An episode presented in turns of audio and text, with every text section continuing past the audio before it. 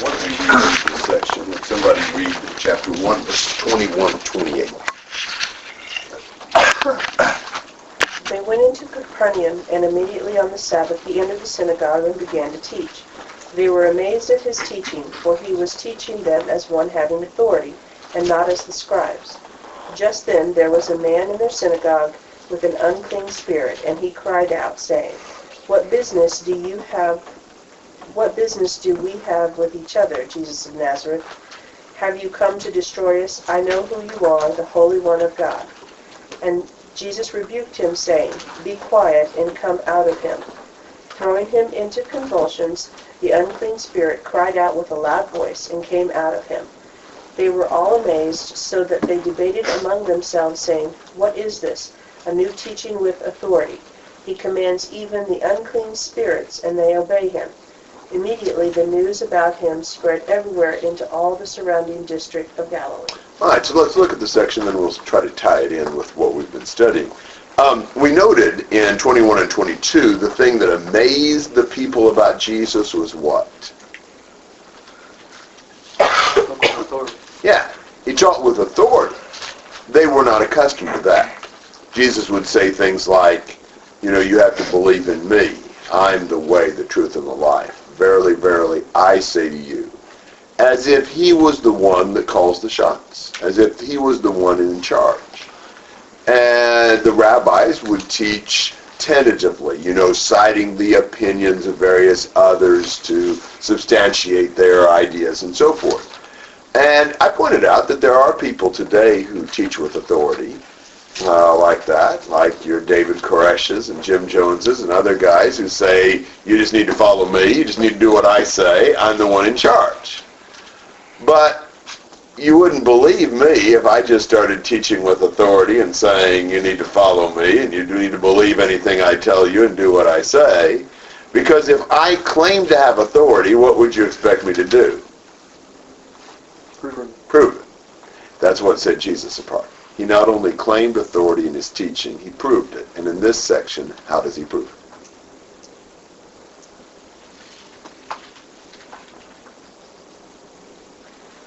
Worked a miracle.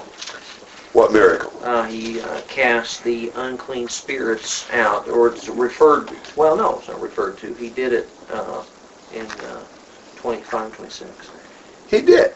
There's a guy that was there in the synagogue with an unclean spirit, a demon, and uh, Jesus dealt with the demon and, and expelled the demon from the person. How did Jesus do that?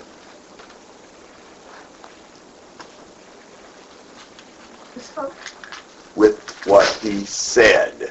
Jesus rebuked him, saying, be quiet and come out of him. Now isn't that interesting because the authority that Jesus taught with was the authority of what he said. And Jesus proves the authority of his words by using his words to order the demon out of the man, and the demon left the man. And the people get the point. They're amazed, saying, what is this? A new teaching with authority. He commands even the unclean spirits, and they obey him. They got the point that Jesus' word really does have authority. It orders the demons around just as it gives orders to them. And so that shows that Jesus didn't just make some idle claim to having authority. He really had it. And that fits with the theme we've been seeing Mark developing in this first chapter. He starts out telling us about the work of John the Baptist, preparing people for Jesus, telling them that he's not even worthy to untie Jesus' shoes. And then the Father showed that he um, thought Jesus specially qualified and, and uh, powerful by, by making the, the announcement from heaven when Jesus was baptized, even splitting the sky apart and having the Holy Spirit come down on him. And now, as Jesus begins his teaching, he teaches with authority and he proves he has that authority. Mark does not, he, he, he doesn't want us to miss the point in the beginning of what he's writing that Jesus is somebody we need to listen to.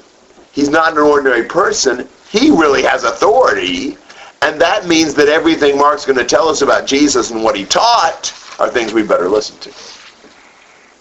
Comments and questions?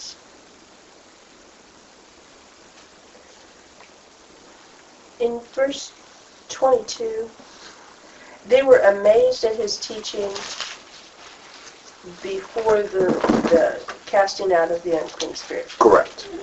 And it was, on- it was after that that they, in a sense, accepted the teaching. Perhaps. Uh, they certainly have more to be amazed about after the casting out of the unclean spirit. Perhaps they're amazed and uncertain Okay. until Jesus does that and they realize, wow, you know, this authority he's got is real. You know, you can see it.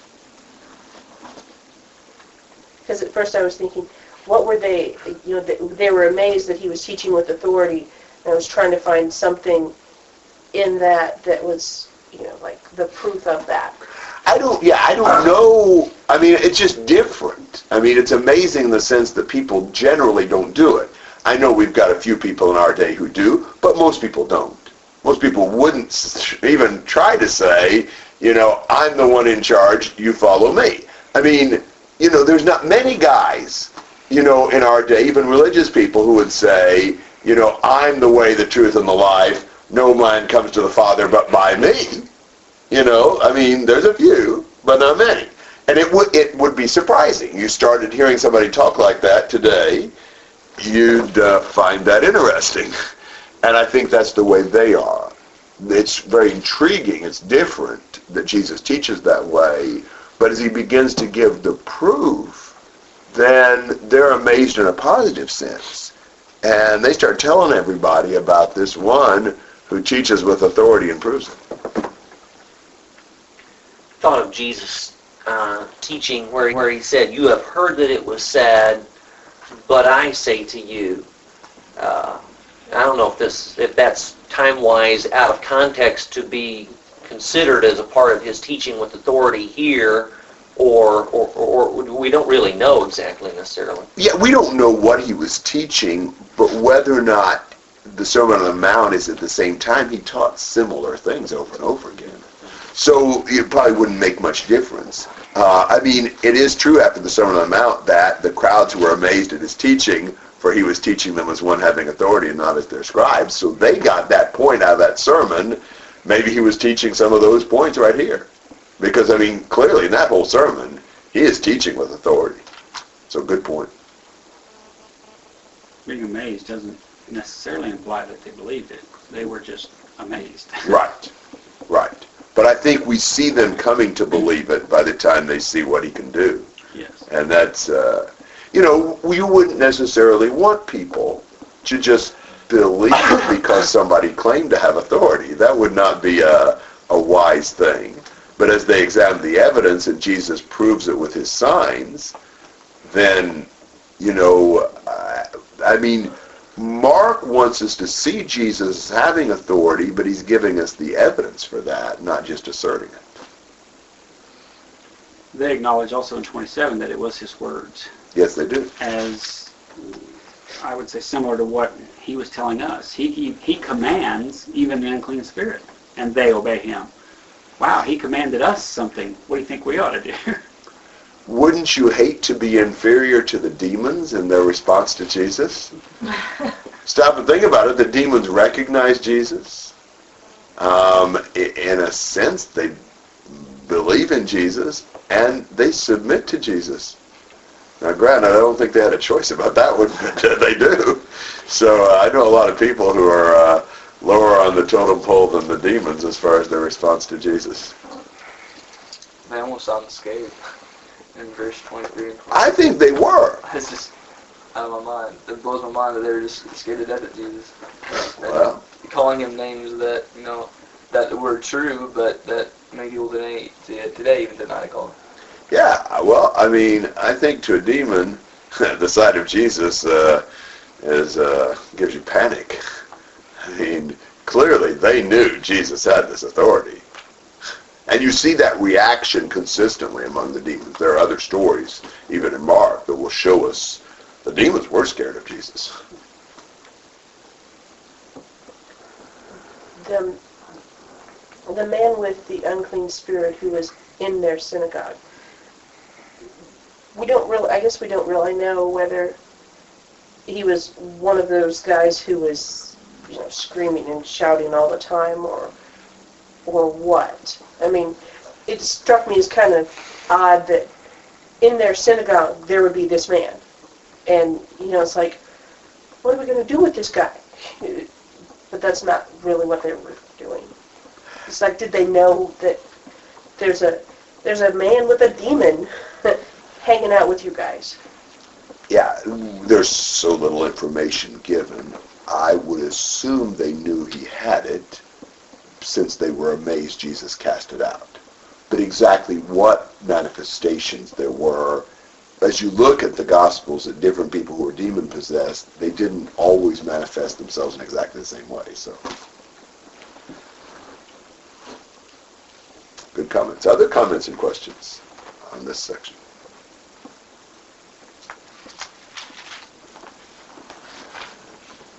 All right, 29 to 34.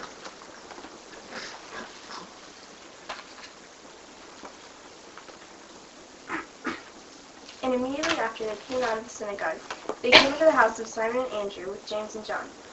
Now Simon's mother-in-law was lying, lying sick with a fever, and immediately they spoke to Jesus about her.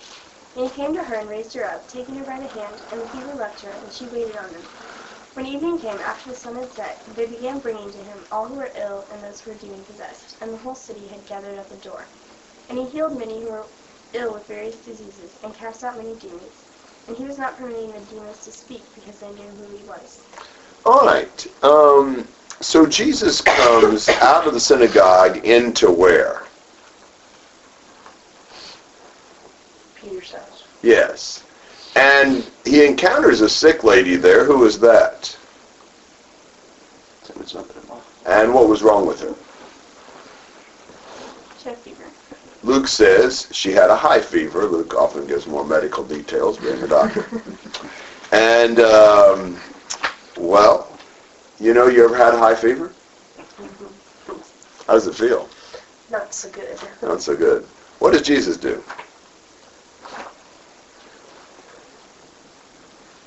Raises her up, takes her by the hand, and the fever leaves. Now, think about times when you've had uh, pretty good fevers. You know, I, I had a friend who said, you know, when you get sick, you have two choices. You can go to the doctor and get some pills, and you get well in two weeks, or you can go to bed, drink plenty of fluids, and you get well in 14 days. so, uh, but one way or the other, you know, you get to the uh, you get to the point where the fever breaks. You know, as you're laying there in bed when your fever breaks, how do you feel? Wiped out. Wiped out, but Oddly refreshed. you feel a lot better. I mean, you know, man, fevers stink, and you got a very high fever for very long. That really takes it out of you, and when you when the fever leaves, at least you don't ache so bad and all that. And a lot of times when you're laying there, it actually kind of gives you some disposition to, you know, do something. Let's suppose that, you know, you'd have a high fever for four or five days, and you know, whichever method you took, you used, uh, you you know, your fever breaks, and you decide to jump up, put your clothes on, and get busy. What's going to happen? He'll be back in bed in a few hours with the fever back again. Yeah. Why? You're not ready yet. Yeah. We say you have to get your strength back. Isn't that our term? Because you do. I mean, you know, if you've been debilitated over a period of days, you've been in bed, you know, um, evidently she was, because Jesus raises her up. Uh, you know, you may, I mean, even if you just were able to cure the fever right like that, it would take some time to get your strength back and get back to normal. But in this case, when Jesus healed her, what happens next? She began serving me. Yes, she got up and started waiting on them, I suppose, cleaning the house, serving the food, whatever. So when Jesus healed somebody, he healed them so well that he put them back like as they've never had the problem in the first place. Now that's amazing. You know, doctors and pills sometimes help, but they they can't do that. um, Jesus would do that on other occasions. Say he'd heal somebody, uh, or the or the apostles too. You know, somebody say lame from birth, who hadn't walked in the whole time they'd been alive, maybe 40 years in Acts 3. And uh, think about what that would be like. I mean, I'm 50. Let's say I have perfectly good legs, such as they are, uh, but I can walk fine. And, you know, let's say I just made the executive decision, I'm not going to use them. So I let people carry me around. I get a wheelchair. I will use my legs for 40 years. And finally, at the age of 90, if I'm still around, I decide, you know, there was really nothing wrong with my legs. I just made the decision not to use them. I think I'm going to get up and start using them again. What would happen? Fall on your face, probably. Why? Your muscles would have atrophied and there'd be no strength in them. You know, by the 90, it's hopeless. If you were younger, maybe, you know, a few years of physical therapy or whatever, you know, you could get back. But, I mean, you couldn't just get up and walk.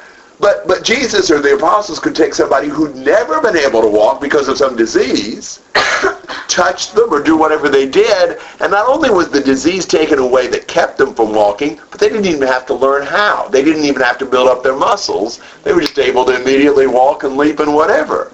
Now you find me some doctor who can do that. this, this is amazing. And I think it continues to show us the greatness and the authority of Jesus. He's got authority over everything. The demons, the fever, you know, the, the, the actual body's uh, strength, and whatever. Comments and thoughts on this little section in 29 to 31. Two years ago, I had very minor knee surgery, and for the weekend, I couldn't use my knee, my leg. And it was amazing just over a period of two days how much the muscle in that leg atrophied because of that.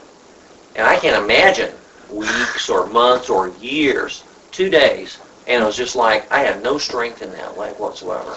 And it wasn't due to the surgery, it was due to the fact there was no use. And so you go back to the fever thing.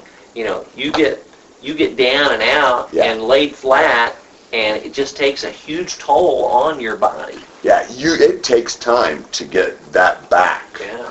Yeah, so I mean, this is just this is a remarkable thing. I'll tell you something else you can see in this. Um, you know, when God heals in any sense, He heals so that we can serve. She had the right response. Obviously, He made it possible for her to have that, but He He heals her. She gets up and starts serving. And every time God blesses us, the goal is not just that we'll be blessed people, but that we'll change and that we'll serve. And, and I think that's a good model for us.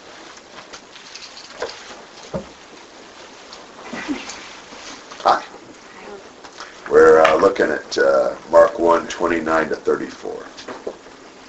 And we've just kind of gone through 29 to 31. Do you have any other comments or questions on 29 to 31? Well, Could, yeah, go ahead. could you take just a moment, just recap 21 through 28? Yes, I can. Um, we had looked at a little bit of that last week. Um, Jesus went to synagogue and started teaching in a way that amazed the people because he taught them with authority, like saying, I'm the one that has the right to command. You guys need to obey and follow me. And that amazed them because they weren't used to people saying that. But Jesus not only claimed authority when he taught, he did something that proved he had that authority. He cast a demon out of the man. And the way he cast the demon out is he said the word for the demon to go out. He ordered the demon out verbally, and the demon left, proving the power of his words to cast out demons. And they made the connection in 27. They say, what is this? A new teaching with authority. He commands even the unclean spirits, and they obey him. So they see that Jesus' word really has authority even to expel a demon. And then in this section, we've looked at Jesus healing Simon's mother-in-law who was sick with a fever. and was in bed, evidently. And Jesus not only touched her and the fever left, but she doesn't, it doesn't even take her time to get her strength back. She just immediately gets up and starts waiting on them, which is something no doctor, pill, surgery, or anything can do. They may take away the cause of the fever, but you don't get your strength back instantaneously with a doctor. You did with Jesus. He's showing his uniqueness and his special authority.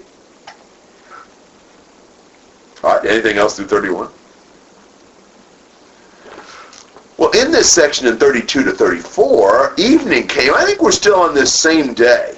You know, Jesus had gone to the synagogue in 21 to 28 and taught with authority and healed the demon. Then he immediately came out of the synagogue, went into Simon's house and healed his mother-in-law. And now it's evening of that day. Now, that that's probably significant. Uh, what are they doing when evening comes? Bringing the sick folk to him. Why would they have waited till evening? Sabbath It was the- Yes, it was the Sabbath day. You couldn't do things like bringing, carrying somebody on the Sabbath day, but the Sabbath day ended at when at sundown. And so after sundown, then they're able to transport uh, the the sick people, the demon possessed people, and so forth. And uh, they just bring a whole bunch of them. Wouldn't you? You know, that seems perfectly reasonable to me. If you knew there was somebody in town that could cure you of whatever ailed you, you'd not only go if you had some problem, but you'd take anybody you cared about with you so that they could get cured. And that's exactly what happens. And so, what does Jesus do? Heal many. Yes. And uh, doesn't make any difference what they had. He was able to cure any disease. And he also casts out many demons. And what does he do when he casts out the demons? Let him speak. Doesn't let him speak, yeah. He, he stops him from, from speaking. Wonder why? Jesus often did that. Why, why would he have not wanted the demons to speak about him? They weren't exactly the kind of people he would want to give him praise. That's what I think. You know, would you like the town drunk to go around telling everybody you're his best friend? You know, or whatever. I mean, it's kind of like, you know, you don't really want publicity from demons. so Jesus would consistently order them not to speak about him. And uh, but he's able to do that. I mean, and it doesn't look like there's any failures here. You know, whatever it was, whatever they needed, Jesus could uh, do that. There is no indication that I can see anywhere in the Bible that Jesus would go out looking for patients. He'd let them come to him. There might be one exception or two when Jesus ran across somebody, but in general, they would come to him and he would heal. them. Comments and questions on this? Was the the healing of Simon's mother-in-law? Did that also become known? It doesn't say, but wouldn't it? Because I was thinking, you know, all right, so they saw a demon-possessed man in the synagogue healed. So, okay, everybody who's got an unclean spirit, let's bring them and we'll drive them out. But that, I, I mean, it makes sense that you would have um, power over the physical illnesses as well if you have power over demons. But I'd take that chance, wouldn't you? yeah, I guess. Yeah, Yeah. but but you know, I mean, we've got a couple of things in that. My guess is that the word did spread. It probably would. I mean, it would in our time if if there was somebody doing this, word get out. Um, and obviously, these are condensed accounts, so there's many details that are omitted. There might even have been other people Jesus healed that day and we just ha- he just happens to focus on this healing of Simon's mother-in-law. That's possible as well. So, but we're not told. But I would say the reaction in verse 32 would make you think they had found out about it. Other thoughts? Good questions.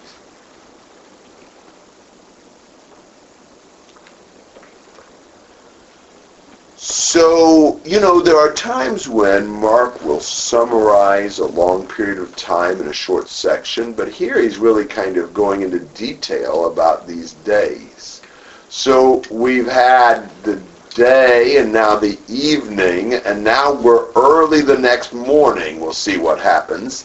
35 to 39.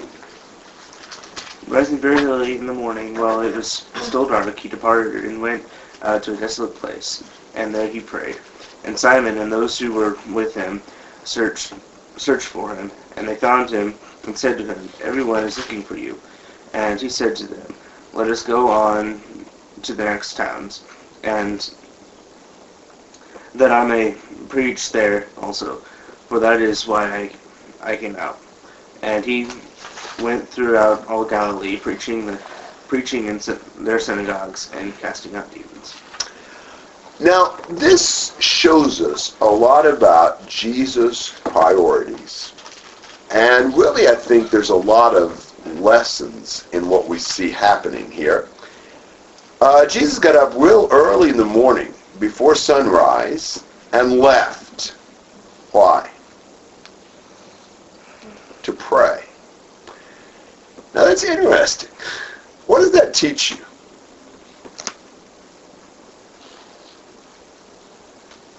It was important to him. It must have been. How often do you get up early in the morning? For most people, except for me. And it's only because you have to. You know, you wouldn't do it if it wasn't something pretty pretty significant. Um, Jesus cutting into his sleep time to pray. Wonder why Jesus wanted to pray so badly.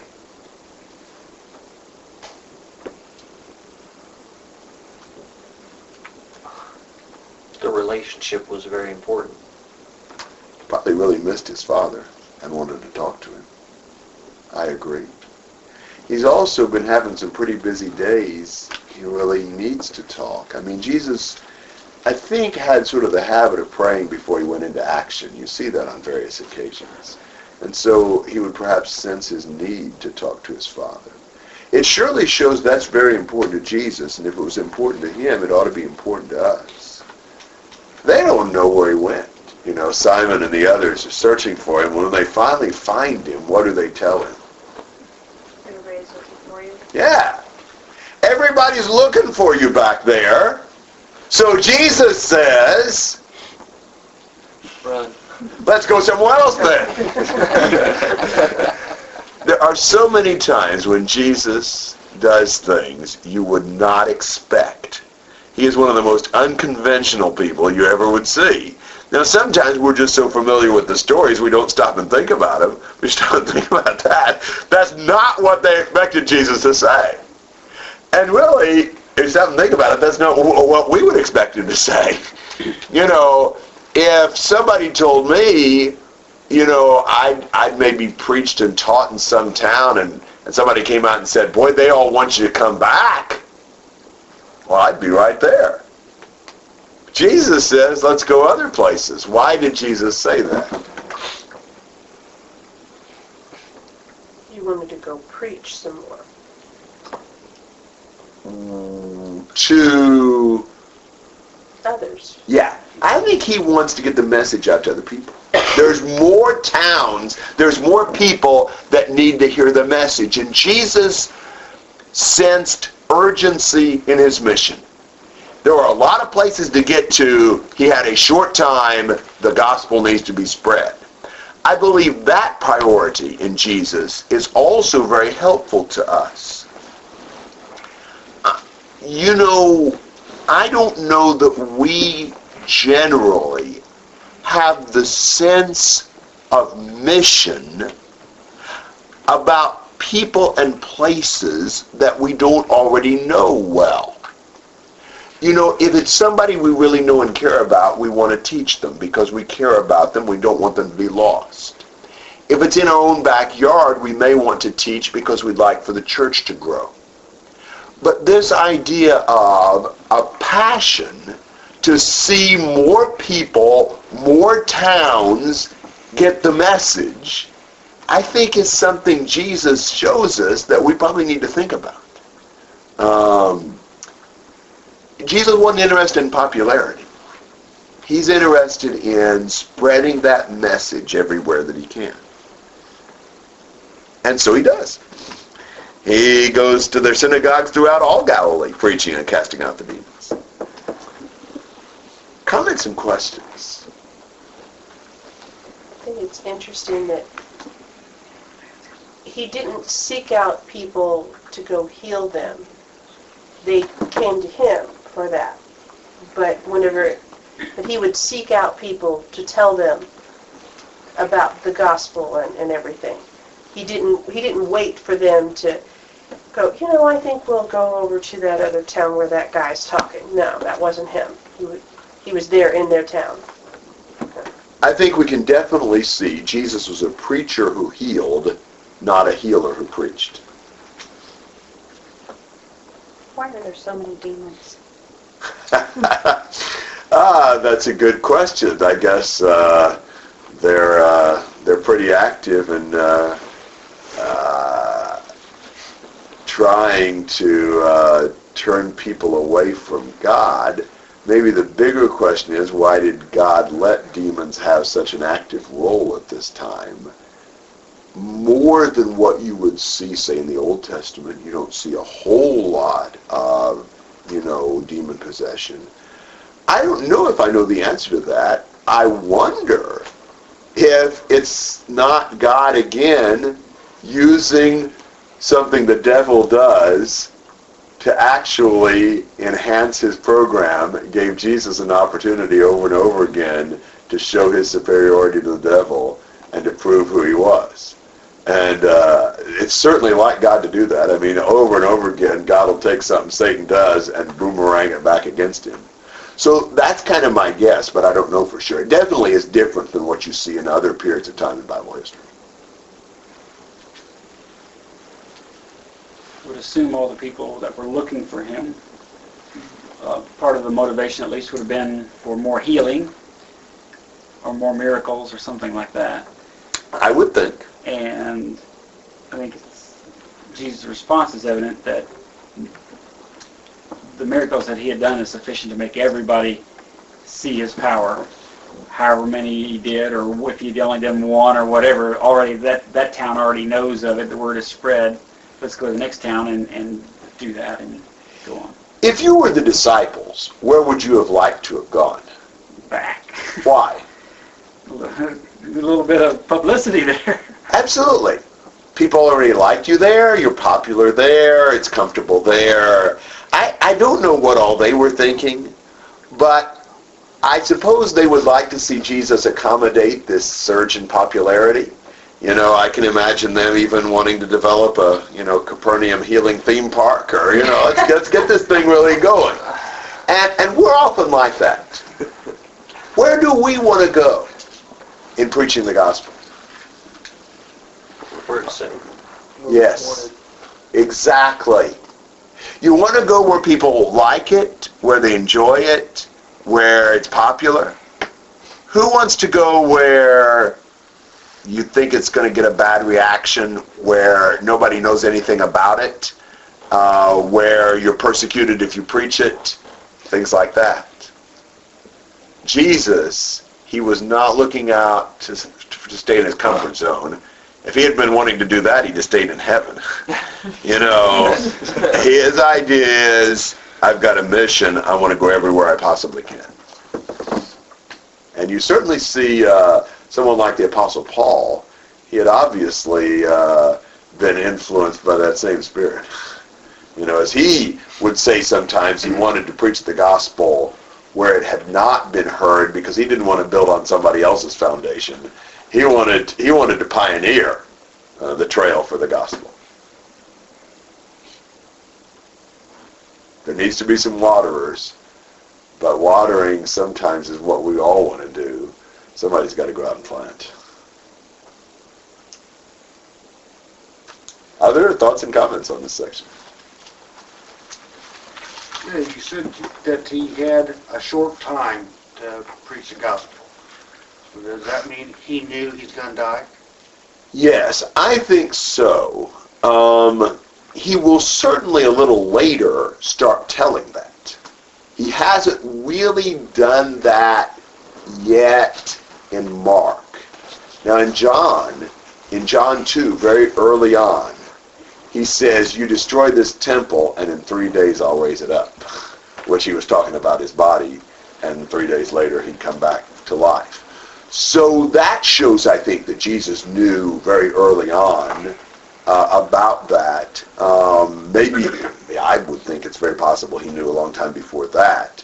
Uh, but but eventually, Mark, you know, he will start warning the disciples. Here's what's going to happen to me, and he'll actually give them a pretty detailed explanation. I'll be in Jerusalem, and this will happen, this will happen, this will happen, and I'll I'll be killed.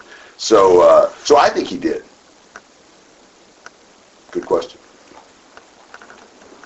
Other questions and comments? Looks like it's might be a little bit of a test of if the disciples are actually going to follow him, because back in Capernaum was where Simon's home was, or his, well, his mother-in-law was. So this is more like their home, sort of, and now he's asking them to go elsewhere with him. Good point. Yeah. Yeah, that's right. And uh, to their credit, uh, they seem to have accompanied him wherever wherever. There'll be a time, a long time later in the Gospel of John, where uh, they tried to kill Jesus the last time he was near Jerusalem, and uh, Lazarus got sick and died, and Jesus wants to go back, but the disciples don't realize that he's he's dead. They just think he's sick, and so they don't want Jesus to go. They're trying to talk him out of it. And Jesus said, well, Lazarus died, and I'm going to go. And Thomas said, well, we'll go too and die with him. so he seems rather pessimistic about it, but he's loyal. They're willing to follow him, even if they know, well, we'll just die together. Other comments and questions? Leanne just asked um, that Peter's mother-in-law is mentioned. Yes. Any thoughts on what's up with Peter's wife while he's following Jesus around here, there, and yonder? I do not know. The one thing I do know is that in 1 Corinthians 9, when Paul is actually sort of making a case that he would have had the right to receive church support, he makes a point in uh, 1 Corinthians 9, 5, do we not have a right to take along a believing wife, even as the rest of the apostles and the brothers of the Lord and Cephas? So in this time post-Jesus, when they're preaching and teaching, spreading the gospel, evidently Peter had his wife along with him. I don't know that it's impossible that he has her along with him here, but I don't know. Good question. Other thoughts? Would it have been odd at that time for them to be traveling together? The for the men to be bringing their wives along with them? And just, I mean, when they were with Jesus, I guess, what I'm actually thinking. I, I don't know that it would have. We ha- in, in Luke 8, uh, verse 1, uh, at the end of it, the 12 were with him and also some women who'd been healed of evil spirits and sicknesses. And he actually names a few of them, Mary Magdalene and Joanna and uh, Susanna, and he said it says many others who were contributing to their support out of their private means. So we know that there were women accompanying him. I don't know that there'd be anything strange about taking your wife in that situation. There does seem to be some times that Jesus was alone just with the twelve. So I don't know how all that fit in. I really don't know, but I don't think it's impossible to imagine that in general. Do you think also that uh, his instructions to the demons to to be still and not proclaim who he is plays in with verse 38 where he emphasizes his his desire to preach. And just as the whole city hunted was hunting him down before he moved on um, it was going to make it more difficult for him to to emphasize his preaching if he was consumed with healing. Is that is that possible as well? It's possible, although what the demons were doing was just right there with whoever was there watching, saying who he was. Mm-hmm. I'm not sure how much that would impact whether the demons speak or not speak in terms of Jesus becoming more popular. Clearly, he'll tell people not to go out and tell what he's done from time to time because he doesn't want just to be mobbed. Okay. But I don't know how much that would fit in with what the demons are doing here. I've often wondered though too if it wasn't because it says sometimes he wouldn't allow them to speak because they knew who he was. Yes. Is that ever in relation to also the, where it says his time and not yet come, or is that a different? I'm trying to I'm trying to relate those two and see if that was a possibility where they he didn't allow them to say who he was because if they said he's the son of God, that would uh, speed up the crucifixion process. That's an interesting thought. I don't know the That's answer kind of the idea I'd seen with that. He he didn't want people to know because if the Jews, if the, if he was being called the Son of God, it wasn't his time yet to be delivered up to be Mhm. crucified for that. I don't know. Interesting thought. I, I don't know. That And to some extent, I mean, part of the idea is that like, like Peter and the rest of the apostles, they were to come to that conclusion on their own. This is the Son of God. Not to hear some, um, in this case, demonic spirit proclaim, this is the Son of God.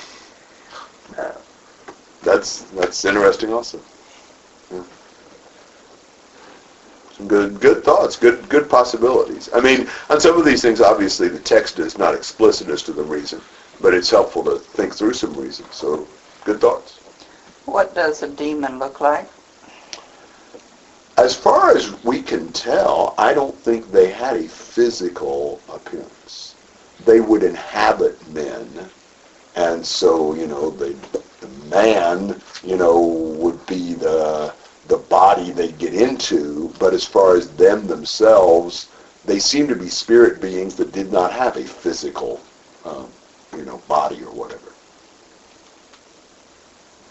There's plenty of questions about things like that. I mean, we're we're told quite a few things, but you know, the things we're told almost leave us wanting a lot more answers to some of those things. Particularly, I mean, you take think about you know the whole uh, devil side of things. You know, with the devil and his angels and demons and forces. You know, some of it. You know, we're, we're told some things, but we're never really given like a systematic analysis of, of that side at all. And so there's a lot of unanswered questions, I suppose because it's really not that important that we know all of, you know, the organization of the devil's troops. But, uh, but it, you know, be intriguing to know more about that. It's helpful to know that the devil has, you know, um, resources at his disposal. I think if we just sort of um, close our eyes to the fact that Satan is well capable of tempting and of, you know, turning us away from the Lord, will not be well prepared to fight him. And that's the point that Paul makes in Ephesians 6. I mean, our struggle is not just against human beings. We're fighting a struggle against cosmic forces, uh, and it requires the power of God to overcome. thinking a related question then is what's the relativity of these demon scenarios as related here to today? That's a good question also. And I don't have an absolute answer to that question. Um, it, it certainly is striking when you look at the Bible that, you know, in the Old Testament, I mean, there was an evil spirit that tormented Saul. There were some deceiving spirits that were sent into the mouths of the false prophets in Ahab's day. And, you know, a handful maybe of other references like that, but very little, and really mostly not even things that seem so extreme as what these are. And suddenly you come to the New Testament and, wow, it's full of demons. Um, and so that makes you ask the question, you know, did God allow the demons to possess men, say, during the time of Jesus and the apostles, a whole lot more in a different way than he allowed at other times. And it looks like it. Um, that doesn't necessarily tell us uh, about future times. Um, one thing that has impressed me is that in the last few verses of Mark, Jesus talks about there being certain signs that would accompany the believers and confirm the message that they spoke. And the signs were thinking, things like uh, healing the sick and speaking in other tongues and being able to drink deadly poison or pick up snakes and it not hurt them. And in that, one of the signs was to cast out demons. And then the text said the Lord actually did that. He went with them and he did confirm the word by those signs that followed those signs evidently were to confirm the message of the apostles and prophets that revealed the New Testament. And I don't think there's any indication at all in the Bible that any of those signs continued. I don't think there's anybody who has the power to cast out a demon like Jesus and the apostles did. If there's nobody with the power to cast them out, it would seem reasonable that perhaps God would not allow the demons to possess people in the same way, since to get rid of them, it seemed to take somebody to cast them out. Um, so that, that's, that's a conjecture on my part. I, I do think we need to be careful not to think that, well, if demons perhaps don't possess people today in the same way that they did in Jesus' day or the apostles' day, that the devil's more or less gone dormant. Um, clearly, Ephesians 6 said we're fighting against the spiritual forces of wickedness in the heavenly places. Uh, I would assume that means the devil has his demons or angels or whatever he has that are fighting against us, perhaps just not in the same way. Very good question. There, there's just those are difficult questions to answer. I will I will add this comment for whatever it's worth. Some things um, you know, uh, I'm I'm willing to listen to um, to verifiable evidence. In Brazil, uh, where I go a lot and live for three years, um, and many many churches um, do a lot with demon possession. Um, there are lots of demon possessed people, and there are many of the churches down there, church, you know, denominational churches, you know, have even um, special services of, of um, liberation, they call it, to cast out the demons out of people. And, uh, you know, many Brazilians have seen that happen, you know, over and over again. And, and it's rather dramatic. Uh, apparently, a lot of times there's, you know, even kind of a struggle between the demon-possessed man and the, the pastor that's casting out the demon, at least verbally and you know maybe last for a period of minutes or or whatever, kind of a quite a spectacular thing, and uh, and you know that's that's really a big thing in Brazilian religious culture, Brazilian Brazilian life, and Brazilians are very uh, superstitious people, not very scientific kind of people like Americans are, and uh, the thing that that I have observed in all of that in Brazil is that it's intriguing that the demons seem to only show up in certain churches. we did open studies in a hotel conference room for three years while I lived there. We passed out about a quarter of a million flyers, uh, or a little more, on the streets in downtown Sao Paulo, inviting people to those studies. I, I, we should have kept account, but I suspect we had I suspect we had close to a thousand people in the course of three years, different people at different times coming uh, to those studies. And people from all walks of life, from all religious background, including some who had been demon possessed when they were in other churches.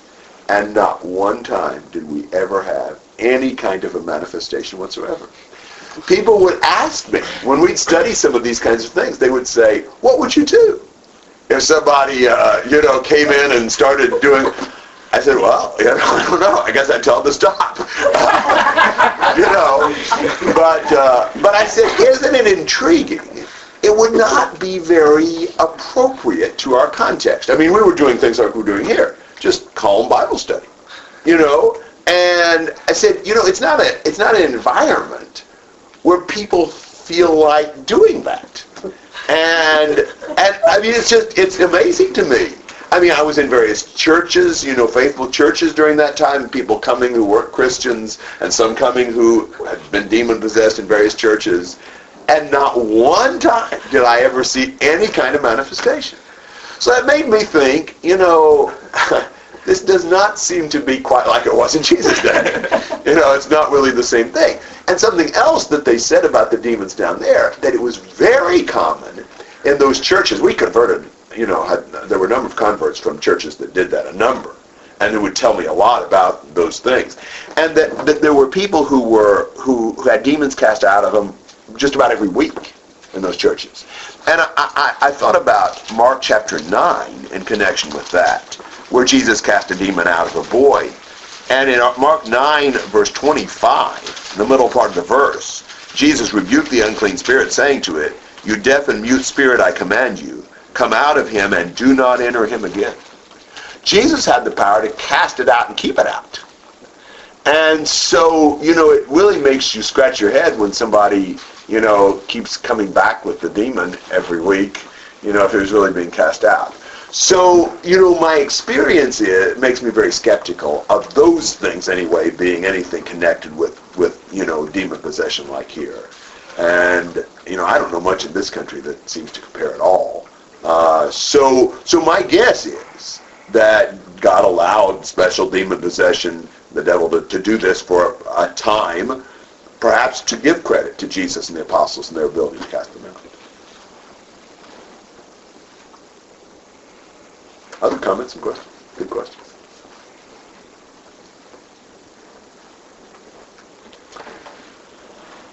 Well, we've seen a lot about Jesus so far in this chapter, and we've particularly noted things about him that were pretty amazing, that show his greatness, his authority, and we've seen the fishermen respond to who Jesus was in verses 16 to 20 by immediately obeying him above everything else. Now we're going to see another incident, but in this incident I think we're going to see also how not to respond to Jesus' authority. So verse 40 to 45. Then a leper came to him, imploring him, kneeling down to him and saying to him, If you are willing, you can make me clean. And Jesus, moved with compassion, put out his hand and touched him and said to him, I am willing, be cleansed. As soon as he had spoken, immediately the leprosy left him and he was cleansed. And he strictly warned him and sent him away at once. And he said to him, See that you say nothing to anyone, but go your way, show yourself to the priest, and offer for your cleansing those things which Moses commanded as a testimony to them. But he went out and began to proclaim it freely and to spread the matter so that Jesus could no longer openly enter the city, but was outside in deserted places, and they came to him from every quarter. So who comes to Jesus here? Leper. Yeah, leper. Uh, leprosy was basically a what? A skin disease. Um, there's lots of debate about just what all skin diseases were included in the Bible term leprosy. But skin diseases are not pleasant things. Um, they're disfiguring. Um, uh, you know, apparently a lot of times associated with open sores and things like that. So they're highly contagious. Um, and generally speaking, lepers were quarantined for fear of catching it. There seemed to be a lot of stigma about leprosy in the first century. I don't know, this is probably changing even in this country, but a few years ago I could say sort of like AIDS in this country.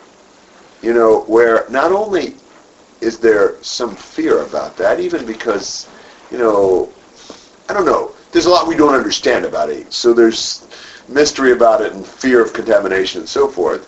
But also there's kind of a stigma as to, well, if you've got AIDS, that probably means you did something you shouldn't have to get it you know, and things like that. Uh, I'd say, I mean, we're almost, we've almost changed that in the last 10 or 15 years to where, you know, it's not quite as looked down on maybe.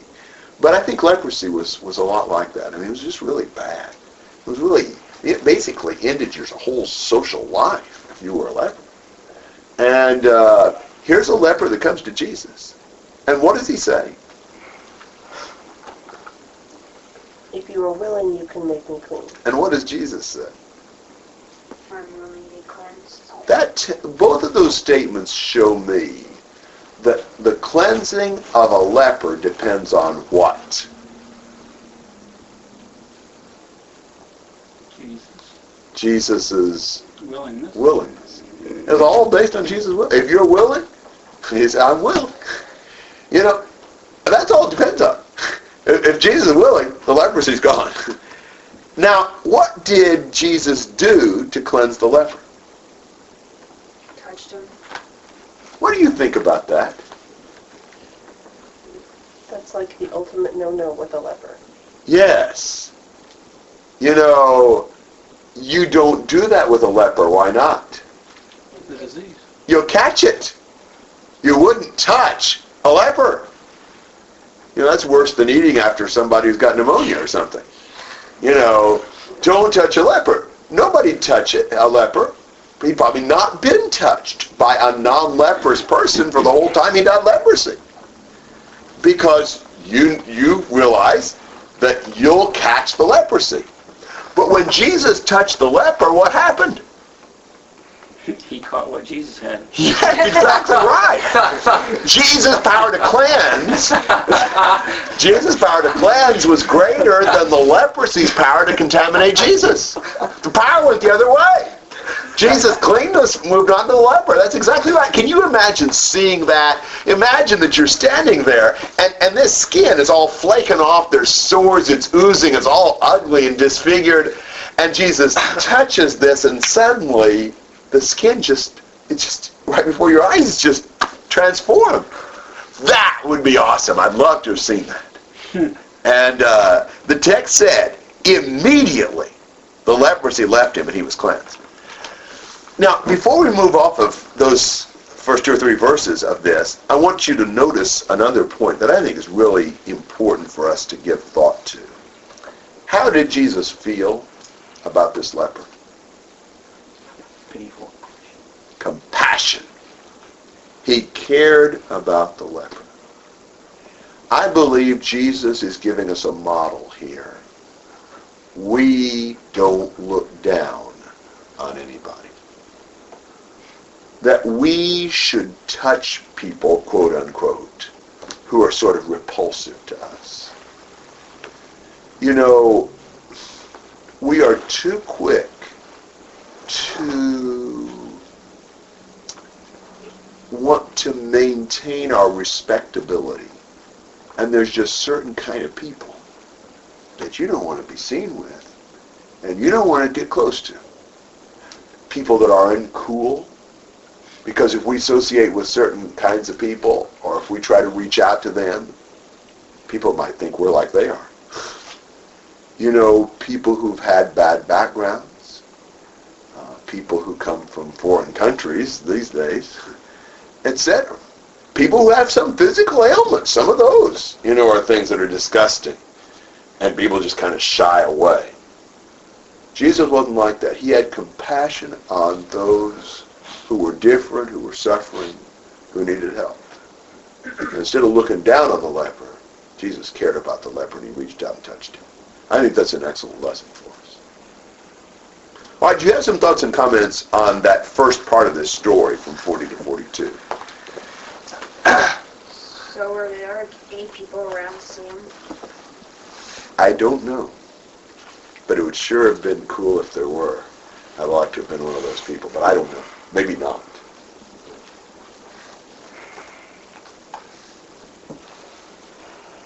Other thoughts? I was thinking about, Shane's wheels are turning. Yeah, can't see the smoke. Um, do you have any fire alarms in here? Um, uh, You can just connect that to his tongue now. Thanks for the encouragement, kid.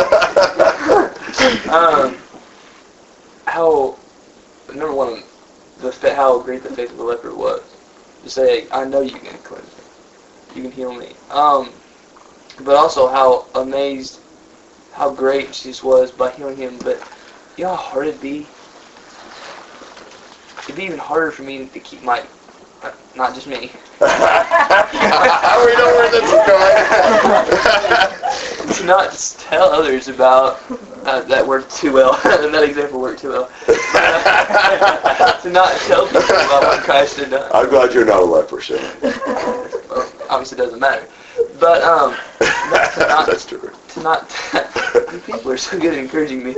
Um, to not tell of what Jesus had done for me. Yeah, and we're going to come to that point in a minute and, and extend on that idea, but you're exactly right. I mean, wow. That happens to you, what are you going to do? But what, what did Jesus tell him? See that you say nothing to anyone. Don't say anything to anybody except for the priest. That goes back to Leviticus um, chapter 13 and 14 with the laws of leprosy, and particularly some forms of leprosy could sometimes go into remission. And when it did, there was a whole process that involved um, presenting yourself to the priest, who sort of served as a health inspector, to um, basically certify the leprosy as being in remission and allow the person back into normal society. And there were some sacrifices offered of, of thanks to God for the, the cleansing. And uh, so he's supposed to do that, you know, follow the legal procedure, but don't tell anybody anything. And uh, the leper did what? Told everybody freely. Yeah. Jesus says, don't tell anything to everybody, anybody, and this guy tells everything to everyone. Now, think about the leper. Put yourself in his position. Jesus says, don't tell. So he tells. Was he just trying to be mean to Jesus? Defy Jesus? What do you suppose was in his head? Spread the word. Yeah, why would he want to spread the word? To help other people. Yeah, there might be other lepers who need to know about this guy. And maybe it would honor Jesus more to tell about what he's done. And besides that, I'd be really excited if I were the leper and I couldn't stand it. I'd be like Shane, pretty close to like Shane anyway, as it turns out. And uh, I'd have a hard time keeping my mouth shut. So you see... What'd you do? The example is perfect. I mean, Yeah. what a connection. yeah, exactly. Have you ever heard Curtis Pope talk about this? No, He's, he's just great. I'd love to hear it. He talks. He calls the guy Abdul. And he says, "Can you imagine going back into town, walking in, and somebody sees you? Abdul, is that you?" He goes, "Yeah." He says, "Well, what happened to your leprosy?" He goes, "Got better." Can't tell you. Yeah, that's the idea. So, what I see in Abdul here is that while he didn't do what Jesus said, he wasn't trying to defy Jesus or hurt Jesus or anything. He's just excited and maybe even really wanted to honor Jesus and help other people know about it. You can see that as being good motives, good intentions. But the fact remains, Jesus said, don't tell anything to anybody. What happened when this guy does? He city. Yeah, he got to be so um, like popular, you know, that that there were just such throngs of crowds of people coming to him that it really hampered his work. It made it impossible for him even to go near a city. There were too many people. And, and, and you know, you'd think Jesus would have wanted popularity. But there's a sense in which Jesus didn't want popularity. He didn't want this kind of popularity because people were coming out to Jesus kind of looking for a stunt. You know, he's kind of like the sideshow. You know, let's see what he can see. You know, what's he going to do this day? That's not what he wanted. He wanted calm, reflective people thinking about his message, not giddy, excited people wanting to see another show. And so this really hurts what Jesus is doing. Which leads me to what I think is a really important lesson. well-meaning disobedience hurts Jesus' work. Here's a guy who technically he disobeys Jesus, but he did it with good motives. But Jesus is the one who pleased the Father. Jesus is the one who John wasn't worthy to untie his shoes. Jesus is the one who has the power to teach with authority. Jesus is the one who has power over the demons, power over sickness.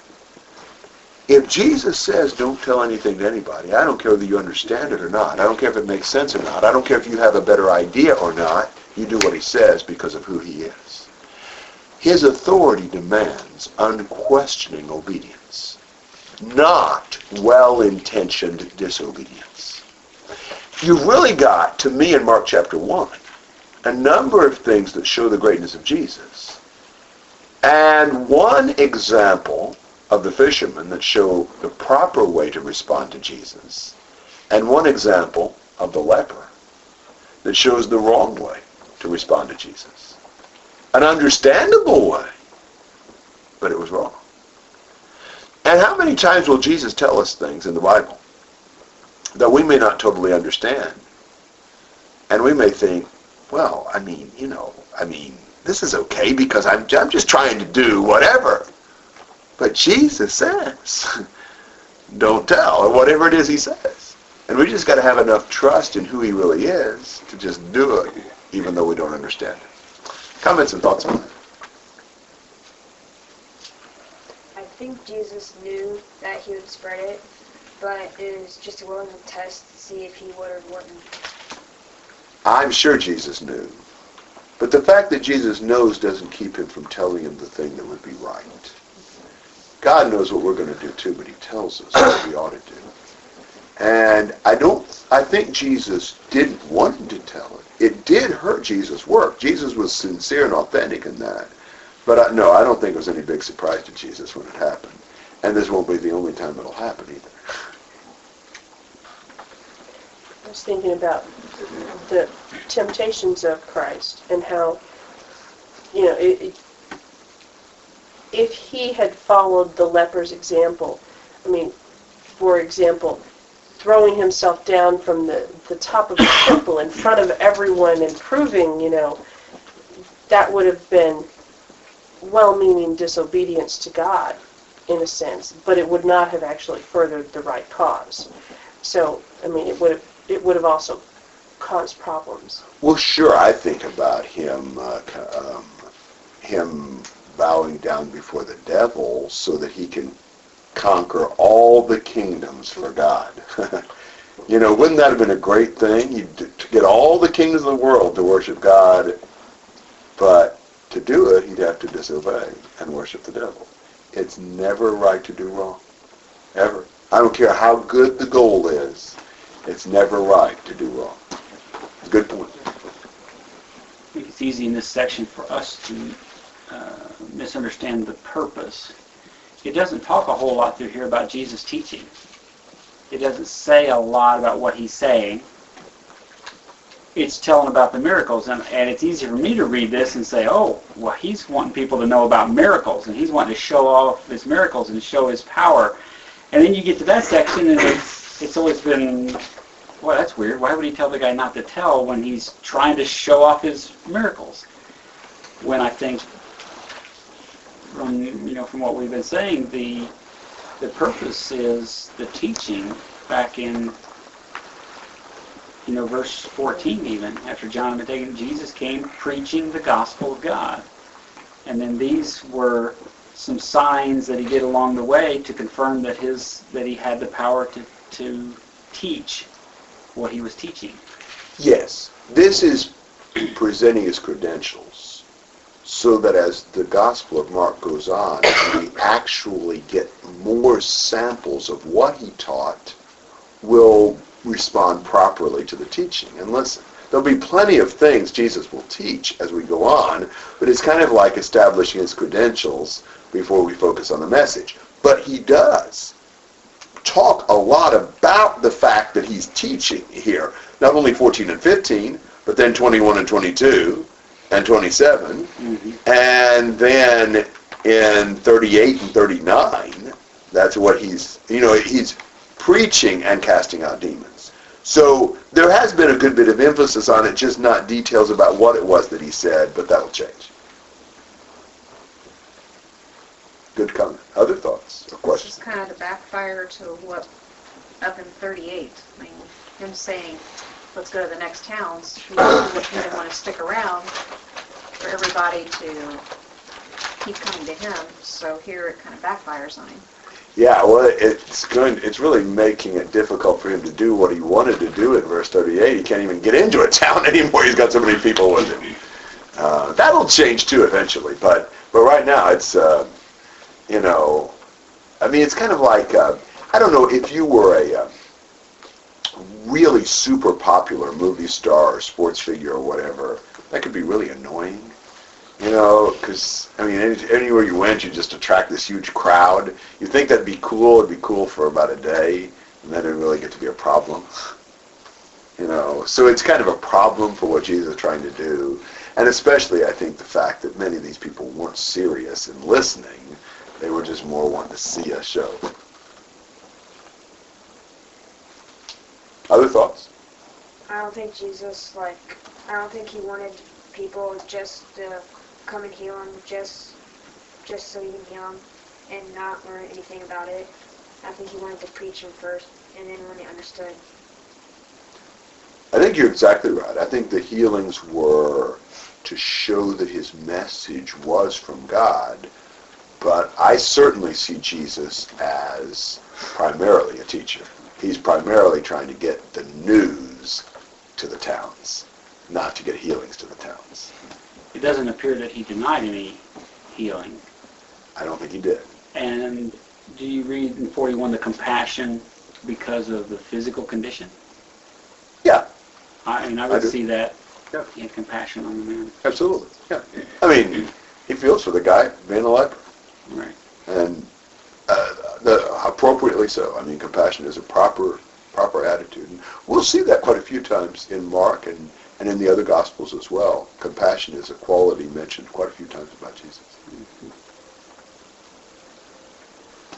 Anything else?